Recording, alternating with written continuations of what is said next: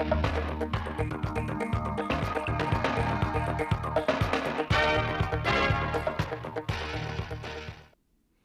kính chào quý vị và các bạn đến với bản tin thời sự 16 giờ ngày 6 tháng 7 năm 2022 của Đài Phát thanh Truyền hình Thanh Hóa. Chương trình hôm nay sẽ có những nội dung chính sau: Tổng kết thực hiện nghị quyết số 39 NQTU của Bộ Chính trị khóa 9, Giao ban công tác báo chí tháng 7 năm 2022 và thông tin về kỳ họp thứ 7 Hội đồng nhân dân tỉnh khóa 18, nhiệm kỳ 2021-2026. Chính thức giảm kịch khung thuế hết bảo vệ môi trường với xăng dầu từ ngày 11 tháng 7 năm 2022. Kiên quyết phòng chống gian lận thi cử công nghệ cao. Sau đây là nội dung chi tiết.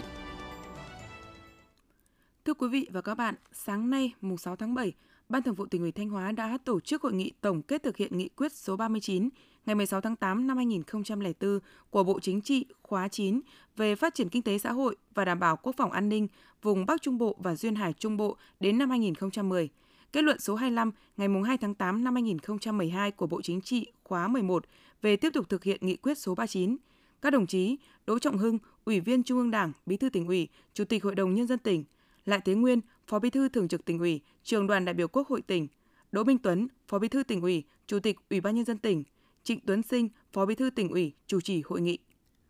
Phát biểu khai mạc hội nghị, đồng chí Đỗ Minh Tuấn, Phó Bí thư tỉnh ủy, Chủ tịch Ủy ban dân tỉnh nêu rõ, vùng Bắc Trung Bộ và Duyên Hải Trung Bộ là một trong 6 vùng kinh tế của cả nước, gồm 14 tỉnh, thành phố ven biển từ Thanh Hóa đến Bình Thuận, có vị trí đặc biệt quan trọng trong chiến lược phát triển kinh tế xã hội và bảo đảm quốc phòng an ninh đối với cả nước.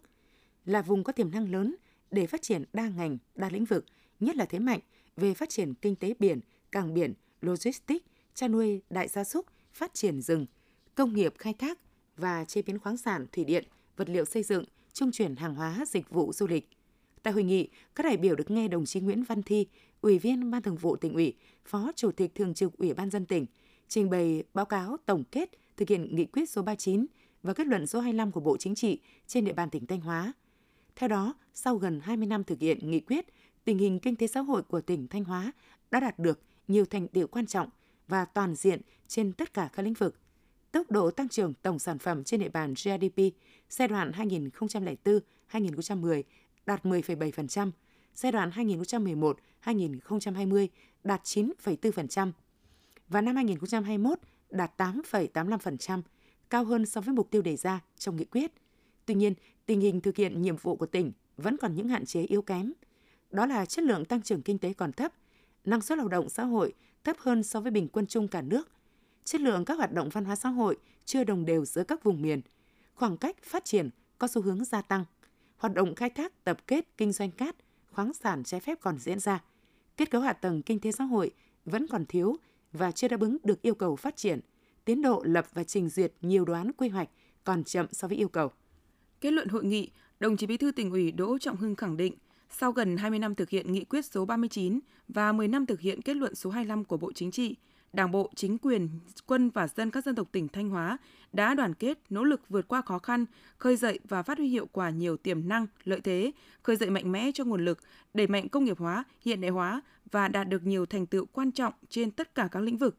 Thay mặt tỉnh ủy, Hội đồng nhân dân, Ủy ban nhân dân, Ủy ban Mặt trận Tổ quốc tỉnh, đồng chí Bí thư tỉnh ủy Đỗ Trọng Hưng nhiệt liệt biểu dương và đánh giá cao tinh thần trách nhiệm, sự nỗ lực, cố gắng và những kết quả mà các cấp, các ngành, các địa phương, cán bộ, đảng viên và nhân dân các dân tộc trong tỉnh đạt được trong suốt chặng đường gần 20 năm qua. Bên cạnh đó, đồng chí Bí thư tỉnh ủy cũng đã phân tích, làm rõ hơn những tồn tại hạn chế trong quá trình thực hiện nghị quyết trên từng lĩnh vực của đời sống kinh tế, chính trị, xã hội của tỉnh – để tiếp tục thực hiện nghị quyết số 39 và kết luận số 25 của Bộ Chính trị, góp phần thực hiện mục tiêu phấn đấu xây dựng và phát triển Thanh Hóa đến năm 2025 trong nhóm các tỉnh dẫn đầu cả nước, một cực tăng trưởng mới ở phía Bắc của Tổ quốc. Đến năm 2030 trở thành tỉnh công nghiệp theo hướng hiện đại. Đến năm 2045 là tỉnh giàu đẹp, văn minh và hiện đại, tỉnh phát triển toàn diện và kiểu mẫu của cả nước – đồng chí Bí thư tỉnh ủy nêu lên 8 nhóm nhiệm vụ giải pháp trọng tâm về phát triển kinh tế, văn hóa xã hội, đảm bảo quốc phòng an ninh và công tác xây dựng Đảng, xây dựng hệ thống chính trị. Đồng chí Bí thư tỉnh ủy kêu gọi toàn thể Đảng bộ, chính quyền và nhân dân các dân tộc trong tỉnh nêu cao tinh thần trách nhiệm, khát vọng phát triển, phát huy sức mạnh đại đoàn kết toàn dân để thực hiện thắng lợi các mục tiêu, nhiệm vụ đã đề ra. Sáng nay mùng 6 tháng 7, Sở Thông tin Truyền thông phối hợp với Thường trực Hội đồng Nhân dân tỉnh, Ban tuyên giáo tỉnh ủy tổ chức hội nghị giao ban công tác báo chí tháng 7 và thông tin về kỳ họp thứ 7 Hội đồng Nhân dân tỉnh khóa 18, nhiệm kỳ 2021-2026. Đồng chí Nguyễn Quang Hải, Phó Chủ tịch Hội đồng Nhân dân tỉnh tham dự và cùng chủ trì hội nghị. Theo báo cáo của Sở Thông tin và Truyền thông, trong tháng 6, các cơ quan báo chí đã tập trung tuyên truyền sâu rộng về các hoạt động kỷ niệm 97 năm Ngày báo chí cách mạng Việt Nam, kết quả thực hiện chỉ thị 05 của Bộ Chính trị về đẩy mạnh học tập và làm theo tư tưởng đạo đức phong cách Hồ Chí Minh, công tác cán bộ và xây dựng nông thôn mới, phòng chống dịch bệnh, giải pháp hỗ trợ doanh nghiệp đẩy mạnh sản xuất kinh doanh, hoạt động du lịch, đảm bảo trật tự an toàn giao thông, các mô hình điển hình tiên tiến ở các địa phương, đơn vị – tỷ lệ tin bài phản ánh những vấn đề tích cực, lan tỏa sâu rộng trong đời sống xã hội duy trì trên 85%. Tin bài phản ánh những bất cập hạn chế trong lãnh đạo điều hành ở các đơn vị địa phương trong tỉnh khoảng 15%.